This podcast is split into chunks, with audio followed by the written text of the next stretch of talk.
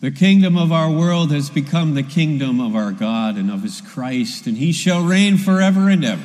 Amen. God's word for us this morning in this message is recorded in the Gospel of Mark, chapter 4, beginning with verse 35. That day, when evening came, he said to his disciples, Let us go over to the other side. Leaving the crowd behind, they took him along, just as he was, in the boat.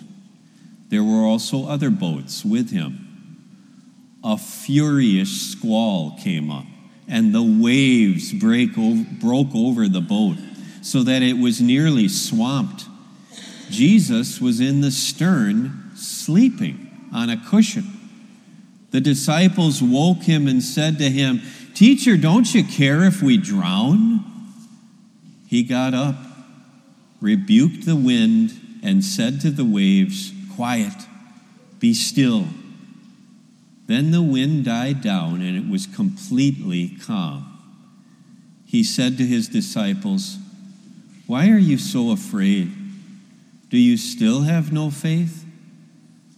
They were terrified and asked each other, Who is this? Even the wind and the waves obey him. This is the word of the Lord.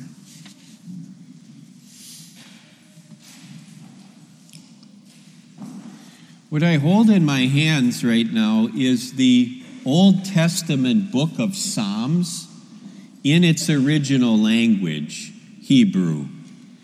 And one of the first things that you notice about Hebrew is that the letters just look really funny, at least to our uh, English eyes, our English speaking eyes, you might say uh, that they are completely different from the English letters that we are used to. And then I think the second thing you notice about Hebrew is that it reads from right to left, backwards, as far as our manner of thinking. So, for instance, here we are at Psalm 1, and you got to go to the right side of the page, and then you read it over to the left. And, and it really gets weird when you open a Hebrew book like this one for the first time. Because in order to go to the beginning of the book, you have to turn to what we think of as the back. And then you go from right to left, backwards through the book until you get to the beginning? No. It's not backwards. You're starting at the beginning, you're going to the end. It's just Hebrew. That's the way it is. Now, I bring this up because there was a time when Martin Luther, who uh, knew something of Hebrew, being the Bible translator that he was, he once compared the ways of God in your life and in my life to a Hebrew book.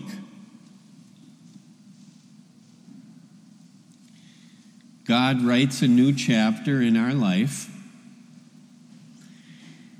and we're all mixed up about it. We can't figure it out. It's like this is not the way we would have written it. It's completely backwards to us. Uh, we're, we're, we would not have written it this, this way. It's going from right to left. This is not the way that we would have planned it. But then, when He gets us to the end of the story and shows us that His purposes have been accomplished, well, then it makes sense. Don't you think the disciples in that boat with Jesus were having the same kind of experience? Everything that they had come to know about being with Jesus was backwards that day in the boat. Here they were uh, with the one who, who uh, they assumed was always going to be there to protect them, to watch over them, and not only not, not only were they quite certain that they were about to lose their lives in his presence, he didn't even seem to care. He was sleeping. It was backwards. It must have been as confusing as it was frightening for those disciples, but at the end, when Jesus acted and when he showed them his purpose, things became a lot clearer. I think it would be good for each one of us to get in that boat with the disciples, with each other, to ride the waves with Jesus and to learn from this Word of God once for all. Jesus stills the storms. He always does. And if we would let Him, if we would allow Him to be, He's always the storm stiller, not only in our lives, but also in our faith. Now, when you're reading in your Bible and you come to Mark chapter 4, it's good to know the context. And the general context is this Jesus is in the first, he's toward the end of his first year of a three year earthly ministry, and he is extraordinarily popular. Everybody wanted to see him. Now, why was that? There's a couple of good reasons. First of all, Jesus spoke the word of God in a way that was different from all the other preachers, from all the other religious leaders of the day. He spoke the word of God with authority and with power. For, for instance, Jesus didn't just like, when, when people had questions about their lives, Jesus didn't just raise other questions. He answered their questions from the Word of God, and that was different. People noticed that.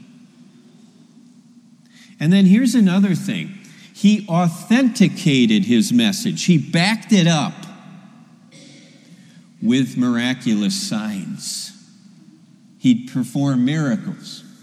And so everybody wanted to see him, everybody wanted to hear him. People just wanted to touch him. Now, that would tire you out, right? If you were under that kind of pressure all the time? Well, Jesus is 100% human being, just like you, even though he's also 100% God.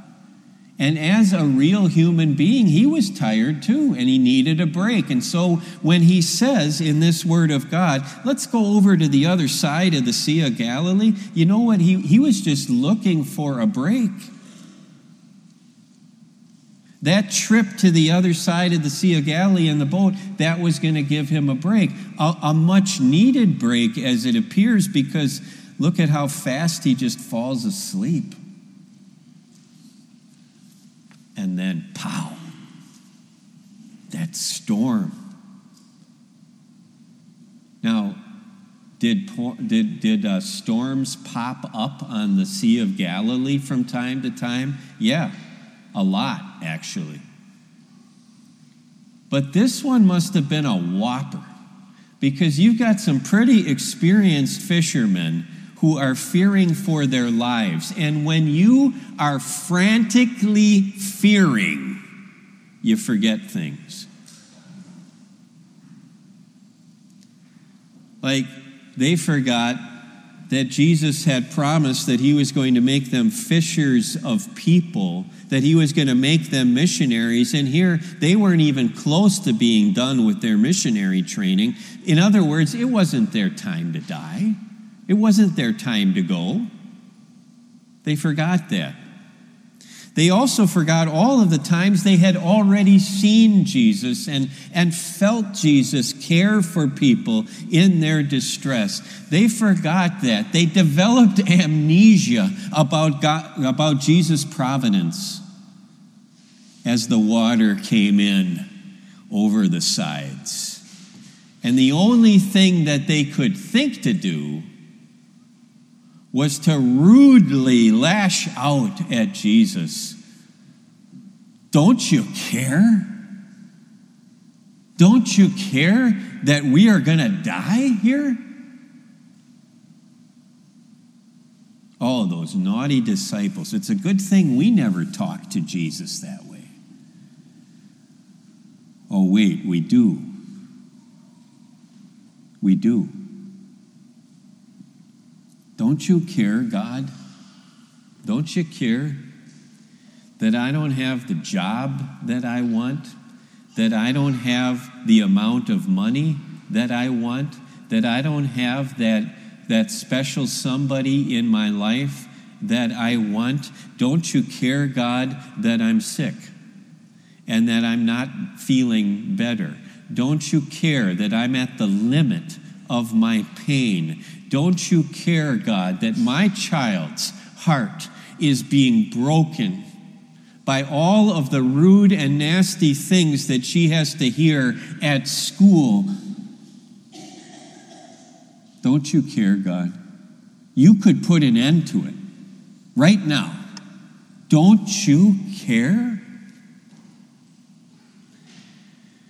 And when our prayers to God are like that, they're not really prayers, are they? They're like accusations. Nevertheless, when the Lord of the universe was confronted with that accusation from his disciples, what did he do? He got up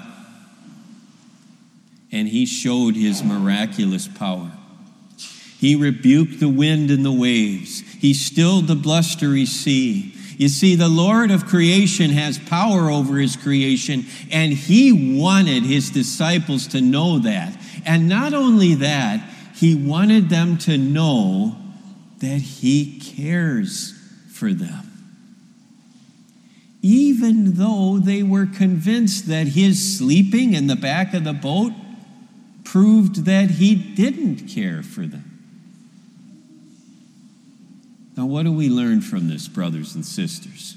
That, that uh, there will never be a time in our lives quite like this storm for the disciples where we feel completely helpless? Well, of course not. That's not what we learn because we've already experienced times like that, I think. And God never promises us that in His Word. What does he promise? What does the storm stiller say to you? I am with you always. Even when I'm in the back of the boat sleeping, I'm with you. I'm there. And I know I know what you're going through. I know what you're experiencing. I know exactly how long this storm is going to last. And I know exactly what I am going to accomplish through it. You know, one of the, um, one of the great ways in which my faith has grown by being a pastor is by talking to people like you, by talking to Christians over the years who have shared with me their stories of how Jesus accomplished something even though they thought they were losing control. I cannot tell you how many times I have heard. I really cannot count all the times that I have heard from people like you, Lord, or excuse me, Pastor, I don't, I, I really was not ready to give everything over to the Lord. I really was not ready to give him all of my cares and all of my concerns until he allowed this to happen to me. And the this is usually something that we would not consider good. It's a shock or a sadness or a disease or an illness. But here's the thing the same Lord who stood up in that boat and he stilled the wind and the waves, he wants to stand up in your life, in the midst of your storm, whatever it is, so that you can see his power and you might trust his power.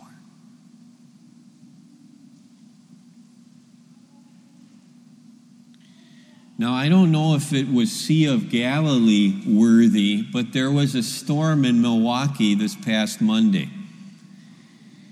And it was, as a, uh, an old gentleman that I knew used to call such storms, a real gully washer. And the wind was blowing, and the rain came down, and there was flash flooding, and limbs from trees fell down, and sometimes whole trees toppled over, and there was damage, and there is cleanup afterwards. There's always cleanup. Jesus is interested in that too. Because after that storm on the Sea of Galilee, which he stilled, he then wanted to do some cleanup. And it wasn't like the dead wood lying around, it was the dead faith in his disciples' hearts that he wanted to clear away. And, and that's the way it is with our Savior. Not only is he looking to still the storm in our lives, but he, he wants to still the storms where they can be even more furious and even more frequent. And that's in our faith. And he asked them some questions. Why are you so afraid? Do you still have no faith? You know, it occurs to me that Jesus rebuked the wind and the wave, but he didn't really rebuke the disciples.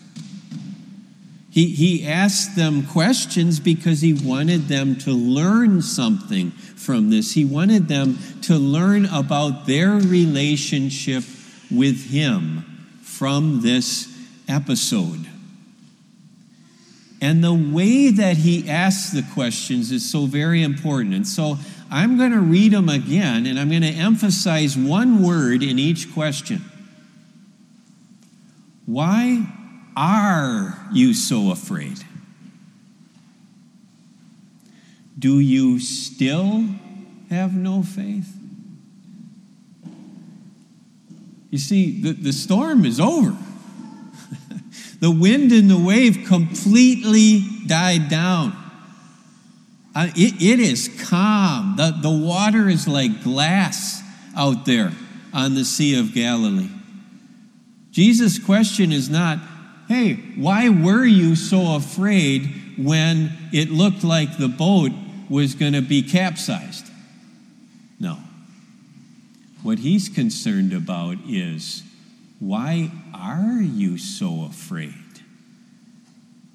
Even now, after you have seen my power in your life, do you still have no faith? What is the Lord asking us when He asks for faith like that? It's not just a, a like a head knowledge. It's not just an intellectual acknowledgement that Jesus of Nazareth is really strong. He can do a lot of stuff. It's not even simply an intellectual acknowledgement that Jesus is who he says he is, which is the very Son of God. No, when, when Jesus asks for faith, when he asks about our faith, what he's looking for is a trust that in him God's saving power resides. God rescues people through Jesus in every way. And with that trust in, in, in God's rescuing power through Jesus, you see, after the storm stopped raging around the disciples, there wouldn't be such a storm of doubt inside the disciples.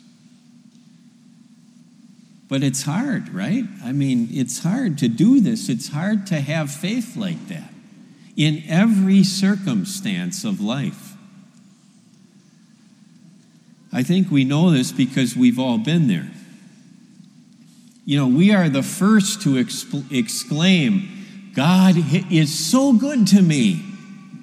When, uh, for instance, even the doctors say it's a miracle that you healed the way that you did. Or uh, your loved one, perhaps your child, is safe in a terrible accident, and the first responders say that was a miracle. Or um, there are just uh, income sources that come from nowhere, it seems, in order to keep us afloat financially. And we say, that's a miracle. Or just this, like, like when things are just going well in our family and all we feel is love. And it, it, it's easy to say, God is good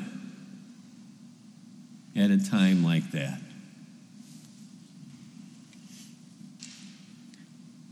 But then Jesus sits back down. He stilled the storm. He showed his power. And what are we doing? We're still worrying.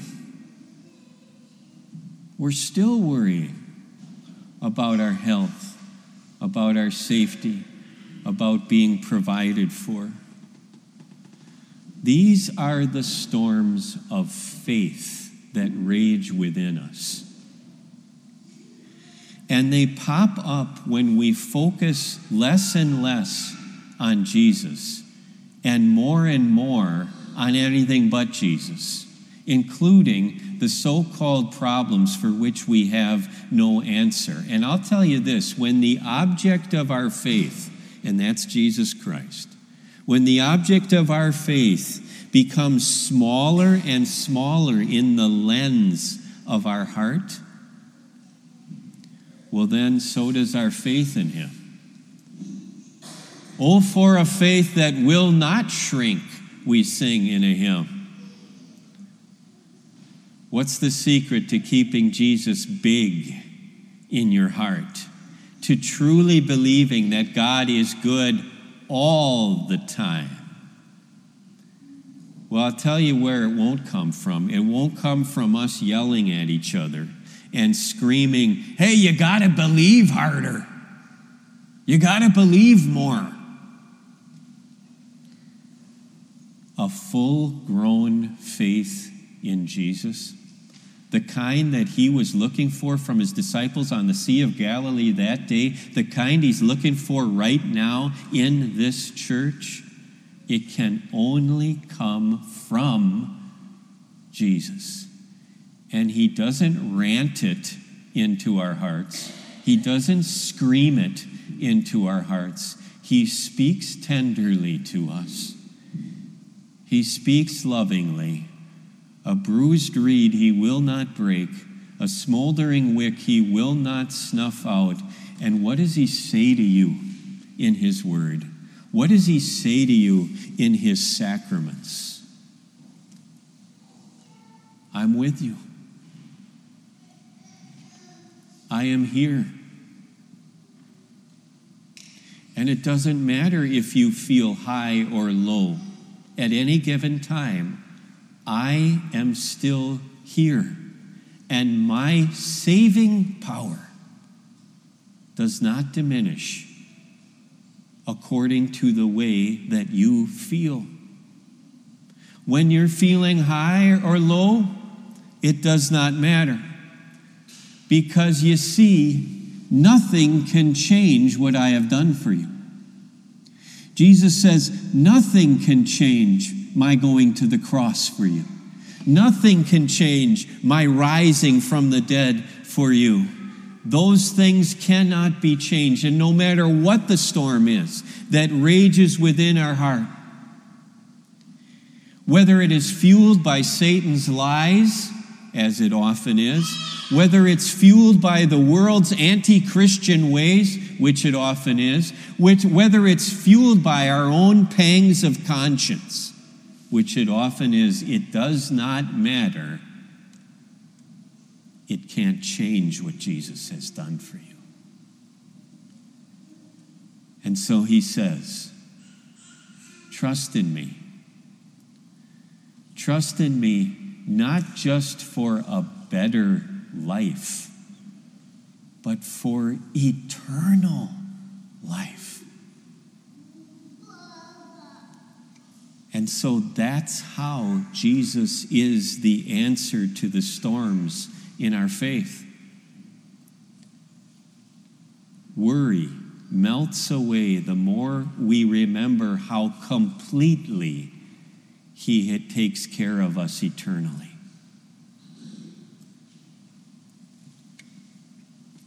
The story is told of um, a, a ruthless, bloodthirsty Persian king by the name of Xerxes, who in the 5th century BC uh, had the, the greatest military force in the world, and he was planning on taking over Greece.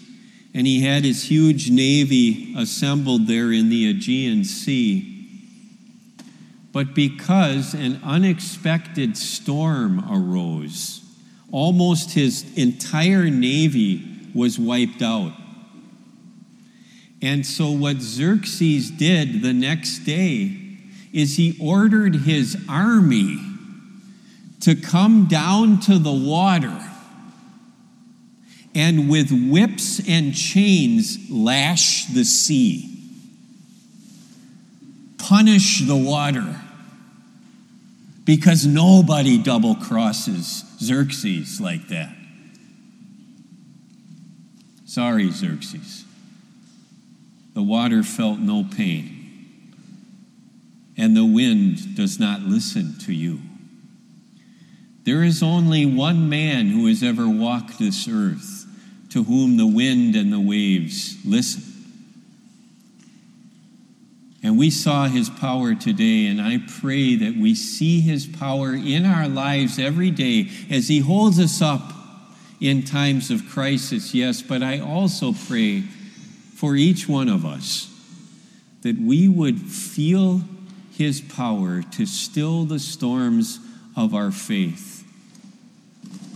Friend, let Jesus stand up and rebuke not you but rebuke your worry, rebuke your doubt as he speaks gently and tenderly to you, and he tells you one more time I gave myself for you. You are my child, and there is no storm that can change that. Amen.